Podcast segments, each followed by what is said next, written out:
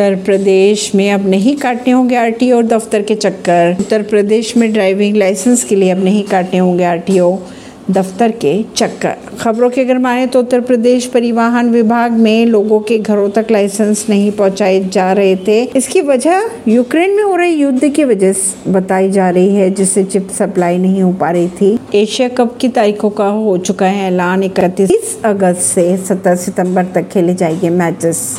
बिहार के कई जिलों में 17 जून तक हीट वेव का दिया गया अलर्ट मणिपुर में इंटरनेट पर लगा प्रतिबंध 20 जून तक बढ़ाया गया। पश्चिम बंगाल में भी 20 जून तक बढ़ाया गया इंटरनेट प्रतिबंध। साइक्लोन बिपरजॉय को लेकर अमित शाह ने एनडीएमए और गृह मंत्रालय के अफसरों से ली जानकारी।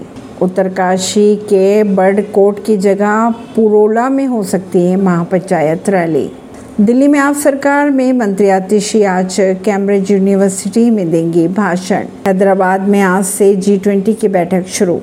ऐसी ही खबरों को जानने के लिए जुड़े रहिए जनता सरिश्ता पॉडकास्ट से परवीन दिल्ली से।